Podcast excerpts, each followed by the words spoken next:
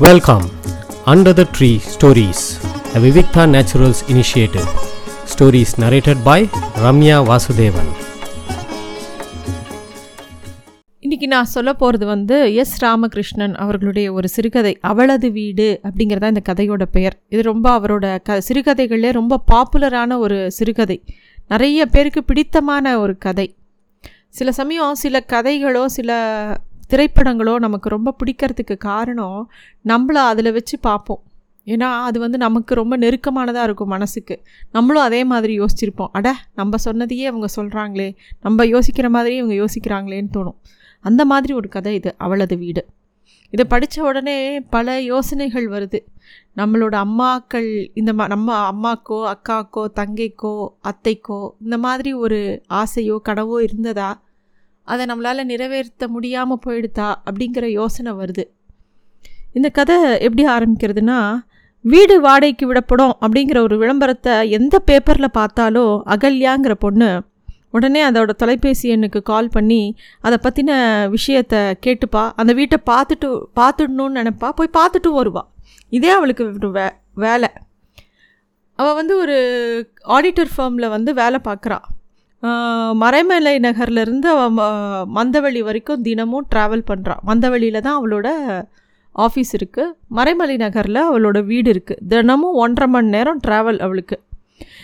அதாவது கொஞ்சம் டயத்துக்கு போகலைன்னா கூட அரை நாள் சம்பளம் பிடிச்சிருவாங்க அந்த ஆஃபீஸில் அதனால் கரெக்டாக அவள் கிளம்பி போயிடுவாள் அவளுக்கான ரொம்ப பிடித்தமான விஷயம்னு பார்த்தா ஒரு நியூஸ் பேப்பர் எடுத்தால் அந்த ரெண்டல் போடுவாங்க இல்லையா வீடு வாடகைக்கு விடப்படும் சொல்லிட்டு விளம்பரங்கள்லாம் எடுத்து தேடி தேடி தவறாமல் படிப்பாள் அவளுக்கு வீடுங்கிறது வந்து அவளுக்கு ஒரு பெரிய கனவு மனசில். மறைமலை நகரில் எர்னர் டூ பெட்ரூம் ஃப்ளாட் ஒன்று அவங்க வாங்கியிருக்காங்க. லோன் போட்டு தான் வாங்கியிருக்காங்க. அது ரொம்ப குட்டி வீடு. ஆனால் அவள் மனசுக்குள்ளே இருக்கிற வீடு அந்த மாதிரி ஒரு குட்டி வீடு கிடையாது. அவளுக்கு ரொம்ப பெரிய வீடு ஒன்று கட்டி வாழணும்னு ரொம்ப ஆசை. அவளுக்கு வந்து கல்யாணத்தை பற்றி அவ கவலை கவலைப்பட்டதோ இல்லை கல்யாணம் இப்படி பண்ணிக்கணும் நான் தனக்கு வர போகிற மாப்பிள்ளை இப்படி இருக்கணும் அப்படி இருக்கணுங்கிற எண்ணம்லாம் அவளுக்கு இல்லை.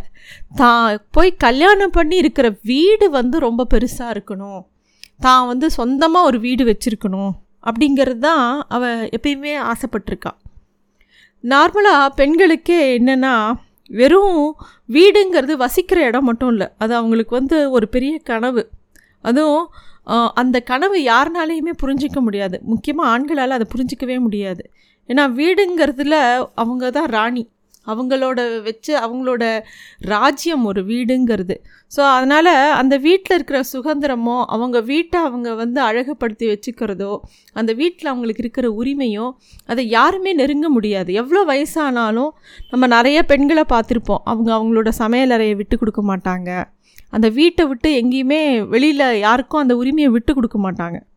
அகல்யாவோட அப்பா வந்து மின்சாரத்துறையில் வேலை பார்த்தவர். அவருக்கு சின்ன வயசுலேருந்தே கவர்மெண்ட் குவார்ட்டர்ஸு எப்பயுமே இந்த கவர்மெண்ட் குவார்ட்டர்ஸ்லாம் வந்து ஒரு ஒரு மனுஷங்க குடியிருக்கிறதுக்காக கட்டின மாதிரியே இருக்காது. ஏதோ பொட்டி பொட்டியாக கட்டியிருக்கோம். ஒழுங்காக பெயிண்ட்டு கூட அடிச்சிருக்க மாட்டாங்க. ஒரு ஒழுங்காக காரை கூட பூசியிருக்க மாட்டாங்க. அது ஏனோ தானோன்னு ஒரு புறா கூண்டு மாதிரி ஒரு வீடு தான் கவர்மெண்ட் குவார்ட்டர்ஸு அதனால் அதில் முக்காவாசி நாள் அவளோட சின்ன வயசில் ஒரு நல்ல மழை பெஞ்சதுன்னா ஒழுகும். உடனே ஒரு பாத்திரத்தை எடுத்து அவங்க அம்மா வைப்பாங்க. ஒரு மழை காலத்தில் மூஞ்சியில் தண்ணி படாமல் அவள் தூங்கினதே கிடையாது. அதனால் ஒரு டீப் ஸ்லீப்பே கிடையாது. அவளுக்கோ அவள் அம்மாக்கோ எப்பயுமே டக்கு டக்குன்னு எழுந்துக்குவாங்க. அவங்க அம்மா இந்த அகல்யாவோட அம்மா எவ்வளவோ சமயம் அவரோட வீட்டுக்கார்ட்ட நம்ம ஒரு சொந்த வீடு வாங்கிடலாமா அப்படின்னு கேட்கும்போதெல்லாம் அவர் வந்து எதுக்கு இப்போ? தேவையில்லாத செலவு. பிள்ளைங்கள்லாம் கட்டி கொடுக்கணும் படிக்க வைக்கணும். நம்ம வந்து வயசான காலத்தில் நம்ம சொந்த வீட்டில் சொந்த ஊரில் போய் ஒரு நம்ம சொந்த வீடு இருக்குல்ல அங்கே போய் இருந்துக்கலாம். அப்படிங்கிற மாதிரி சொல்லிடுவார். கடைசி வரைக்கும் அவர் அப்படியே சொல்லி அந்த அவங்க அம்மாவை அடக்கிடுவாரே தவிர ஒரு வீடு வாங்கவே இல்லை. அதுக்கு அவசியமே இல்லாமல் ஐம்பத்தி மூணு வயசுலேயே அவங்க அப்பா இறந்து போய்ட்றாங்க. அவங்க அம்மாவுக்கு தான் ரொம்ப திண்டாட்டமாக இருக்கு. ஏன்னா வயசு அவங்க அம்மாவுக்கு இப்போ அறுபத்தஞ்சி வயசாகுது. அண்ணன் வீட்டில் ஒவ்வொரு அண்ணன் வீட்லையா போய் தனி த- தங்கி தங்கி ஒவ்வொருத்தர்கிட்டையும் அவமானப்பட்டுருக்காங்க அவங்களுக்குன்னு ஒரு வீடு இருந்தால் கண்டிப்பாக அந்த அம்மா பாட்டுக்கு அந்த வீட்டில் சின்ன வீடோ பெரிய வீடோ அந்த வீட்லேயே இருந்திருப்பாங்க இல்லையா? இந்த மாதிரி ஒவ்வொரு பையன்கிட்டேயும் போய் அல்லாட வேண்டாம். அப்படிங்கிறது அகல்யாவுக்கு பார்த்து புரிஞ்சு புரியறது. நம்ம எப்படியாவது ஒரு வீடு வாங்கிடணும் அப்படிங்கிறது அவளுக்கு ரொம்ப மனசில் இருக்கிற ஒரு விஷயம். படிக்கிற நாட்டில் கூட நாட்களில் கூட அவள் நிம்மதியாக தூங்கினதில்லை. வீடு பற்றின கனவு எப்பயுமே அவளுக்கு இருந்திருக்கு. அவள் நிம்மதியாக தூங்கினது அவளோட ஹாஸ்டலில் தான் காலேஜ் படிக்கும்போது. மலையோட அடிவாரத்தில் இருந்து இருந்து அது இருந்தது அவளோட ஹாஸ்டல் அந்த ஜன்னல் வழியாக அடிக்கிற ஜில்லன காற்றுல அந்த படுக்கையை விட்டு எழுந்துக்கவே தோணாது. ஒரு ரொம்ப அமைதியான ஒரு இடம் அவள் படித்த இடம். அப்போ வந்து அடிக்கடி அவள் யோசிச்சுப்பாள் இந்த மாதிரி ஒரு மலை மலையடிய வாரத்தில் தான் ஒரு வீடு கட்டி நம்ம குடி வரணும் அப்படிங்கிறது அவளோட ஆசை. அப்படியே அவள் கனவுலாம் எப்படி தெரியுமா? அவள் வீடு எவ்வளோ என்ன கலரில் பெயிண்ட் அடிக்கலாம் எவ்வளோ பெரிய ஹால் இருக்கணும் உள்ளே நுழைஞ்ச உடனே சோஃபா எப்படி இருக்கணும் எந்த மாதிரி படங்கள் மாட்டணும் வராண்டா எப்படி இருக்கணும்? இதே மாதிரி பாத்ரூம் எப்படி இருக்கணும்? பாத்ரூம் பெருசாக இருக்கணும். கிச்சன் பெருசாக இருக்கணும். இந்த மாதிரி அவள் நிறைய விஷயங்கள் யோசிச்சுட்டே இருப்பாள் வீடு பற்றின கனவு தான் அவளுக்கு சின்ன வயசுலேருந்து அவளுக்கே சில சமயம் தோ தோணும். இது என்ன பைத்தியக்காரத்தனம் அப்படின்னு அடிக்கடி தோணும். இருந்தாலும் அப்படி ஒரு வீட்டை தான் தான் வாழ்நாளில் எப்படியாவது நிச்சயமாக கட்டணும் அப்படின்னு அவன் நினச்சிட்டு இருந்தா இன்னி வரைக்கும் அந்த கனவு நிற நிறைவேறல. ஆனால் இப்போ ஒரு வீடு வாங்கிட்டா. மறைமலை நகரில். இருனா அறநூற்றி இருபது ஸ்கொயர் ஃபீட்டு இது சின்ன ஃப்ளாட்டு தான். அவளால் அவ்வளோதான் பணம் பணம் புரட்ட முடிஞ்சது. அவங்களால அவ்வளோதான் அஃபோர்ட் பண்ண முடிஞ்சது. அகல்யாவுக்கு இருபத்தோரு வயசில் திருமணம் நிச்சயம் பண்ணாங்க. அப்போ வந்து பொண்ணு பார்க்க வரும்போது அவங்க என்ன கேட்டாங்க இவ என்ன கேட்டாங்கன்னா அவ அவங்களுக்கு சொந்த வீடு இருக்கா? வியாபாரம் பண்ணுறாங்களான்னு ஏன்னா அவங்க அப்பா கவர்மெண்ட்டில் வேலை பார்த்ததுனால ஒரு கவர்மெண்ட் ஆஃபீஸர்னால பெருசாக வீடு கட்ட முடியாதுங்கிறதுல அவள் தீர்மானமாக இருந்தாள் ஒரு வியாபாரினால தான் நிறையா செலவு பண்ணி வீடு கட்ட முடியும். அதனால நம்ம வந்து கவர்மெண்ட் ஆஃபீஸர் யாரையும் கல்யாணம் பண்ணிக்கக்கூடாதுங்கிறதுல அகல்யா தீர்மானமாக இருந்தாள் அது மட்டும் இல்லை இவங்க பொண்ணு பார்க்க வந்தோடனே பையன் எப்படி இருக்கான் அதெல்லாங்கிறது இல்லை. அவள் கேட்டது ஒன்றே ஒன்று தான் அவங்களுக்கு சொந்த வீடு இருக்கா? அப்படின்னோடனே அவங்க இருக்குது அப்படின்னோடனே சரின்னு சொல்லிட்டா கல்யாணத்துக்கு. அந்த வீடு எப்படி இருக்குங்கிற எண்ணம்லாம் அவளுக்கு தெரியல. கடைசியில் வந்து பார்த்தா அவங்க வீடு வந்து ஒரு பழைய காலத்து ஓட்டு வீடு. வீட்டுக்குள்ளே வரும்போதே குனிஞ்சு குனிஞ்சு தான் வரணும் ஒரு ரொம்ப சின்ன வீடு அது. பின்னாடி கழிப்பறை.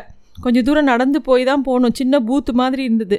அதை விட கொடுமை என்னென்னா அந்த வீட்டில் மூணு பெண்கள் அஞ்சு ஆண்கள் நான்கு குழந்தைகள் எல்லாரும் சேர்ந்து அந்த வீட்டில் தான் வாழணும். இடமே பத்தாது. அந்த மாதிரி ஒரு வீடு. இப்போ அவளுக்கு கல்யாணம் ஆகி இருபத்தோரு வருஷம் ஆயிடுத்து அவளோட பெரிய பையன் வந்து இன்ஜினியரிங் படிக்கிறான் ரெண்டாவது பொண்ணு வந்து ஒம்பதாம் கிளாஸ் படிக்கிறா அதுக்கு அடுத்த பையன் வந்து ஆறாம் கிளாஸ் படிக்கிறான். இப்போ வந்து இப்போவும் அவளுக்கு அந்த வீடு பற்றின கனவு அவளுக்கு விடலை. கல்யாணம் ஆன மொத சமயம் வந்து அவள் என்ன பண்ணுறா வீடு இத்தினூண்டாக இருக்குது இத்தனை பேர் இருக்காங்களேன்னா கணவன் கிட்ட க நைஸாக சொல்கிறான் நம்ம வேணால் டவுன் கிட்டே போய் பெரிய வீடாக பார்க்கலாமா அப்படிங்கும்போது அவன் போய் முதல்ல அவங்க அம்மா கிட்ட சொல்லிடுறான். அவங்க மாமியார் ஒரே திட்டமும் வந்தவுடனே என்ன வீட்டை பிரிக்க பார்க்குறியான்னு கேட்டவுடனே இவளுக்கு ரொம்ப ஆத்திரமும் அழுகியுமா வருது. இவளோட கனவை யாருமே புரிஞ்சிக்க மாட்டேங்கிறாங்களே அப்படிங்கிற துக்கம் அவளுக்கு ரொம்ப இருந்தது. அப்புறம் குழந்த பிறந்த உடனே ஆஃபீஸ் வேலையாக எனக்கு ஒரு வேலையும் தேடிக்கிட்டா இவன் ஒரு அவங்க அம்மாவை பார்த்த அப்புறம் சில தீர்மானங்கள் இவன் மனசில் வந்துடுத்து. என்னென்னா நம்ம எப்பயுமே கையில் நாலு காசு இல்லாமல் இருக்கக்கூடாது. எல்லோரும் நம்மளை வந்து இல்லாட்டி நம்ம வார்த்தைக்கு மரியாதை இருக்காது. அப்படின்னு அவளுக்கு தோணித்து அதனால் ஒரு வேலையும் பார்த்துக்கிட்டா. அதனால அந்த வேலைக்காக அவள் வந்து வீடு மாற்றி வந்தாங்க. ஆனாலும் அவங்களுக்கு ஒன்றும் பெரிய வீடெல்லாம் அமையல. அவங்களால சின்ன வீட்டில் தான் குடியிருக்க முடிஞ்சுது. இதுதான். அவளுக்கு எப்போ பாரு மனசுக்குள்ளே ஒரு ஆசை. ஒரு பெரிய வீடு அதில் ஒரு சோஃபா செட் எல்லாம் போடணுன்னு ஆனால் அவளோட நிஜ வாழ்க்கையில் அந்த மாதிரி அவளால் வாழவே முடியல. அவளும் அதனால் அவள் என்ன பண்ணிக்கிட்டா அவளோட கனவு கனவை வந்து ஒரு விளையாட்டாக எப்போ பாரு நியூஸ் பேப்பரில் அட்வர்டைஸ்மெண்ட் பார்க்குறது அதை மார்க் பண்ணி வச்சுக்கிறது. மார்க் பண்ணி வச்சுட்டு அந்த வீடை போய் பார்ப்பா அவள் ஆஃபீஸ் விட்டு வரும்போது போயிடுமா வீடு தேடுற மாதிரி போய் பார்ப்பா அது அந்த வீட்டெல்லாம் ஃபோட்டோ எடுத்துக்குவா. ஒவ்வொரு வீட்டை பார்க்கும்போது அதுதான் தான் வீடு அப்படின்னு அவன் நினச்சிப்பா. இது அவளுக்கு ஒரு பைத்தியக்காரத்தனமாக இருந்து தெரிஞ்சால் கூட அவளுக்கு அவளோட ஆசையை இந்த மாதிரி தான் நிறைவேற்றிக்க முடிஞ்சுது. இப்படியே பார்த்துட்டே இருப்பாள் ஒவ்வொரு வீடாக போய் ஃபோட்டோ எடுத்துகிட்டு அப்புறம் வந்து ஒவ்வொருத்தர்கிட்ட ஒவ்வொரு விதமான பொய் சொல்லுவாள் எங்கள் வீட்டுக்காரர் வெளிநாட்டில் இருக்கார். எனக்கு ஒரே பையன்தான். எங்கள் வீட்டுக்கார் இங்கே இருக்க. என்னது பாம்பேயில் இருக்கார். இந்த மாதிரி ஏதாவது சொல்லுவாள் அப்புறம் அவங்களும் வந்து வீடை ஃபுல்லாக சுற்றி காமிப்பாங்க. ஆசை தீர அந்த வீடை பார்த்துட்டு ஃபோட்டோலாம் எடுத்துகிட்டு வந்துடுவாள் அவ்வளோதான் இதுதான் அவளோட ஆசையாகவே எப்பயும் இருந்தது. இப்போ மறைமலை நகரில் சொந்த வீடு வாங்கி பால் காய்ச்சி அன்னைக்கு அந்த வீட்டை பார்க்கும்போது கிரகப்பிரவேசம் பண்ணுற அன்னைக்கு அவங்க அம்மா கேட்குறாங்க என்னடி இது? புறா கூடு மாதிரி இந்த வீடு சின்னதாக இருக்குன்னு. உடனே இவளுக்கு ரோசமாக எடுத்து அம்மா உனக்கு இந்த வீடு கூட இல்லை இல்லை. அப்பா இது கூட வாங்கலை இல்லை. அப்படின்னு ஆத்திரப்படுறா. அவளுக்கு ஆத்திரம் வந்து அவங்க அம்மா மேலேயோ அப்பா மேலேயோ யார் மேலேயோ இல்லை. தான் மேலேயே இருக்குது தன்னால் ஒரு பெரிய வீடு கட்ட முடியலையேங்கிற துக்கத்தை நினச்சி நினச்சி அழறா. யாருக்குமே புரியல. என்னடா வீடு வாங்கின? அன்னைக்கு கூட ஒத்தி ரொம்ப அழறாளேன்னு பார்த்தா அவள் மனசுக்கு பிடிச்ச வீடு அது கிடையாது. அவள் வாங்கின வீடு கிடையாது. அதனால் எப்பயுமே அவளோட கனவு அப்படியே இருந்தது. அப்படி இருக்கும்போது ஒரு நாள் ஒரு சமயம் அவளுக்கு வந்து ஒரு வீடு பற்றின விளம்பரம் வருது. அந்த வீட்டை போய் பார்க்குறா. பார்த்தா அவ்வளோ அழகான வீடு. அந்த காலத்து வீடு. சில வீடுகளை பார்க்கும்போதே நமக்கு மனசு வந்து ரொம்ப பிடிச்சி போயிடும் இல்லையா? அந்த மாதிரி ஒரு வீடு. அந்த வீட்டில் வந்து போய் கதவை தட்டுறா அங்கே வந்து வயசானவர் ஒருத்தர் வந்து கதவை திறக்கிறார். திறந்தவுடனே வீடு பார்க்க வந்திருக்கீங்க வந்திருக்கீங்களான்னு கேட்குறாரு ஆமாங்கிறா. உடனே உள்ளே பார்க்குற ஒரு வயசான அம்மா படுத்திருக்காங்க. இது என் ஒய்ஃபு பத்து வருஷமாக கிட்னி ப்ராப்ளம் என் பசங்களாம் அமெரிக்காவில் இருக்காங்க. அதனால நாங்கள் மாடி வீட்டை வாடகைக்கு விடுறோம். போய் பார்த்துட்டு வாங்க அப்படின்னு சாவி கொடுக்குறார். போனால் அந்த வீடு வந்து அகலமான படிக்கட்டு.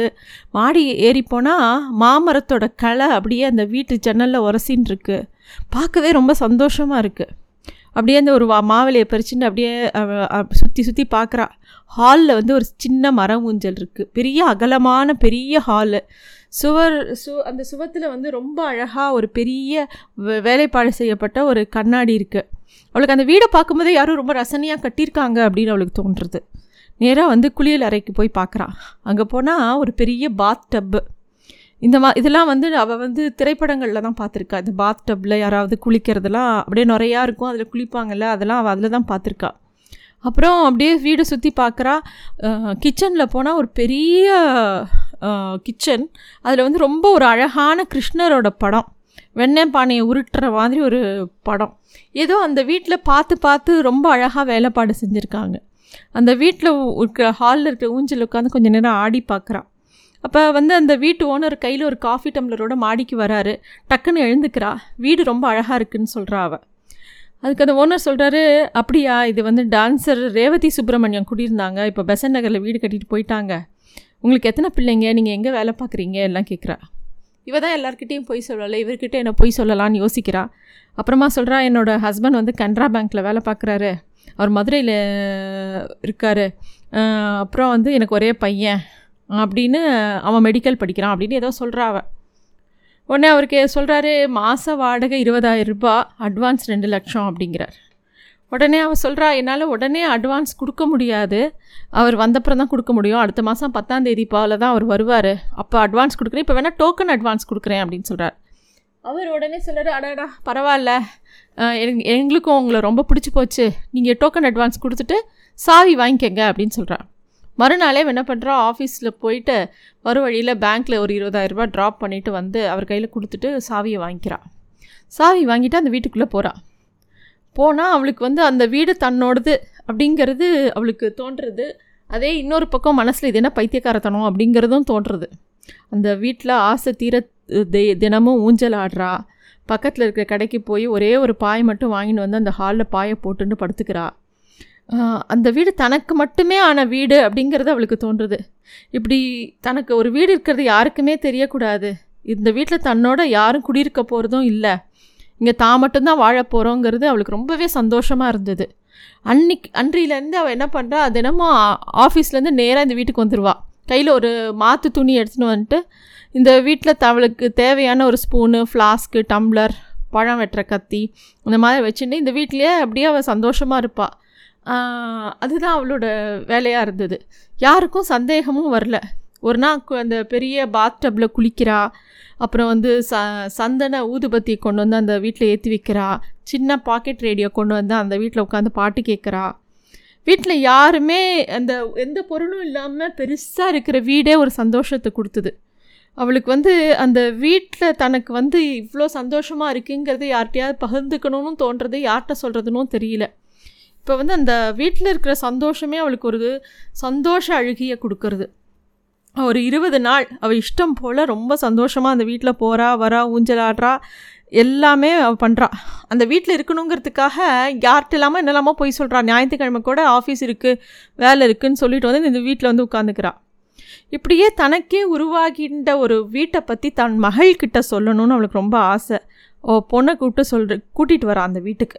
கூட்டிகிட்டு வந்தோடனே யார் வீடுமா இது? அப்படின்னு அந்த பொண்ணு கேட்குறது இது என் வீடு தாம்மா அப்படின்னோடனே ஏ நம்ம இங்கே மாற போகிறோமான்னு அந்த பொண்ணு கேட்குறா இல்லை இல்லை. எதுக்கு? எனக்குன்னு ஒரு வீடு வேணும்னு தோணுச்சு. அதான் பிடிச்சிருக்கேன்னு அவள் அம்மா அக்கல்யா சொல்கிறா அந்த பொண்ணுக்கு புரியல அம்மா ஏதோ தப்பு செய்கிறா அப்படிங்கிற மாதிரி முறைக்கிறது. உனக்கு எதுக்குமா வீடு? இங்கே வந்து என்ன செய்ய போகிற அப்படின்னு அந்த பொண்ணு கோச்சிக்கிறது. ஒன்றும் பண்ண மாட்டேன். ஆனால் இது என்னோடய வீடு. நான் மட்டும் இருக்கிற வீடு. அந்த நினப்பு தர சந்தோஷத்தை உன்னை எனக்கு உன்னால் சொல்லி புரிய வைக்க முடியல அப்படின்னு சொல்கிறான் அந்த பொண்ணுக்கு வந்து அவள் அம்மா என்னமோ வித்தியாசமாக பண்ணுறான்னு தோன்றுறது. நேராக அவங்க அப்பாட்ட போய் சொல்லிடுறது. அவங்க அப்பா அப்படி கத்துறா. இது என்னது புது பழக்கம்? நீ தனியாக சம்பாதிக்கிங்கிற திமுறா உனக்கு என்ன இங்கே குறைச்சல்? அது இதுன்னு சொல்லி நீ என்ன யாரோட இருக்க? எவனோட இருக்க? அப்படிலாம். அதாவது ஒரு பெண் வந்து ஒரு விஷயத்த பண்ணுறான்னா உடனே அதை அது கேரக்டரோட சம்மந்தப்படுத்தி பேசுவான். அது மாதிரி அந்த ஆம்பளையும் பேசுகிறான் இவ பதிலுக்கு கூட சண்டை போடலை. சொல் அவ அவ தனக்குள்ளேயே புழுங்கி அழறா. ஒரு வீடு கூட நான் நினச்சபடி அமைச்சிக்க முடியாதா? எனக்கு வயசு நாற்பத்தி நாலு ஆகுது பாதி வாழ்க்கை முடிஞ்சு போச்சு. எனக்கு நான் எதையுமே ஆசைப்படக்கூடாதா? அப்படின்லாம் அவள் கேட்குறா ஆனால் எல்லாரும் வந்து அவளை திட்டுறாங்க. பசங்களும் திட்டுறாங்க. பசங்களாம் நீ என்னம்மா லூஸாமா அப்படின்னு கேட்குறாங்க அவள் புருஷன் சொல்கிறான் ஆமாம் ஆமாம் கண்ட புஸ்தகத்தை படித்து நீ கெட்டு போயிட்ட. உன்னை வந்து தனியாக ப சம்பாதிக்கிறேங்கிற திமிரு வந்து போச்சு. அப்படின்னு சொல்லிட்டு இவள் கையிலேருந்து சாவியை வாங்கின்னு போய் நேராக அந்த ஓனர்கிட்ட சண்டை போட்டு இவள் கொடுத்த அட்வான்ஸையும் பிடுங்கின்னு வந்துடுறான். உடனே வீட்டில் இருக்கிறவங்க எல்லாரும் வந்து இவனுக்கு ஏதோ மனநலம் தான் சரியா இல்லை அப்படிங்கிற மாதிரி இவ்வளோ திட்டி எல்லாம் பண்ணுறாங்க ஒரு பத்து நாள் அப்படி அழறா வீட்லேயே இருக்கா எங்கேயும் போகலை. பத்து நாள் கழித்து வீட்டு ஆஃபீஸ் கிளம்பலான்னு கிளம்பும்போது பார்த்தா வாசலில் அவளோட ஸ்கூட்டியை காணும். அப்போ கணவன் சொல்கிறான் பஸ்ஸில் போயிட்டு வந்தால் தான் குடும்ப கஷ்டம்னா என்னென்னு தெரியும். ஸ்கூட்டி வாங்கி கொடுத்தது தப்பாக போச்சு. உன் இஷ்டத்துக்கு அங்கே எங்கே போயிட்டுருக்க அப்படின்னு சொல்லி சத்தம் போடுறான். சரின்னு அவள் கிளம்பி ஆஃபீஸ்க்கு அன்னிலேருந்து பஸ்ஸில் போக ஆரம்பிக்கிறாள் ஒரு நாள் சாயந்தரம் தான் வாடகைக்கு பிடிச்ச வீட்டை பே யார் இருக்கான்னு பார்க்கணுன்னு அவளுக்கு ஆசையாக இருக்குது ஒரு ஆட்டோ எடுத்துகிட்டு போய் அந்த வீட்டு வாசல் நின்று அந்த வீட்டை பார்க்குறா. பார்க்கும்போது அந்த வீட்டில் வந்து வேறு யாரோ துணியெல்லாம் வளர்த்திருக்காங்க. இந்த வீட்டையே வெறிச்சு பார்த்துட்டுருக்கா இந்த வீட்டிலேருந்து இருந்து வந்த வாசனை வந்து அந்த சந்தன வாசனை அப்படியே வெளியில் வர மாதிரி இருக்குது அந்த வாசனை அவளுக்குள்ளே ஒரு ஆழமான பெருமூச்சையும் அழுகையும் ஏற்படுத்தி கொடுக்கறது. கர்ச்சீஃபால் கண்ணை தொடச்சுட்டே அப்படியே தெருவில் நடக்க ஆரம்பித்தா சாவு வீட்டுக்கு போயிட்டு வந்து திரும்பி வர்றது போல் இருந்தது அவளோட நடை. இதான் இந்த கதை. நன்றி. Thanks for listening to stories under the tree a Vivikta naturals initiative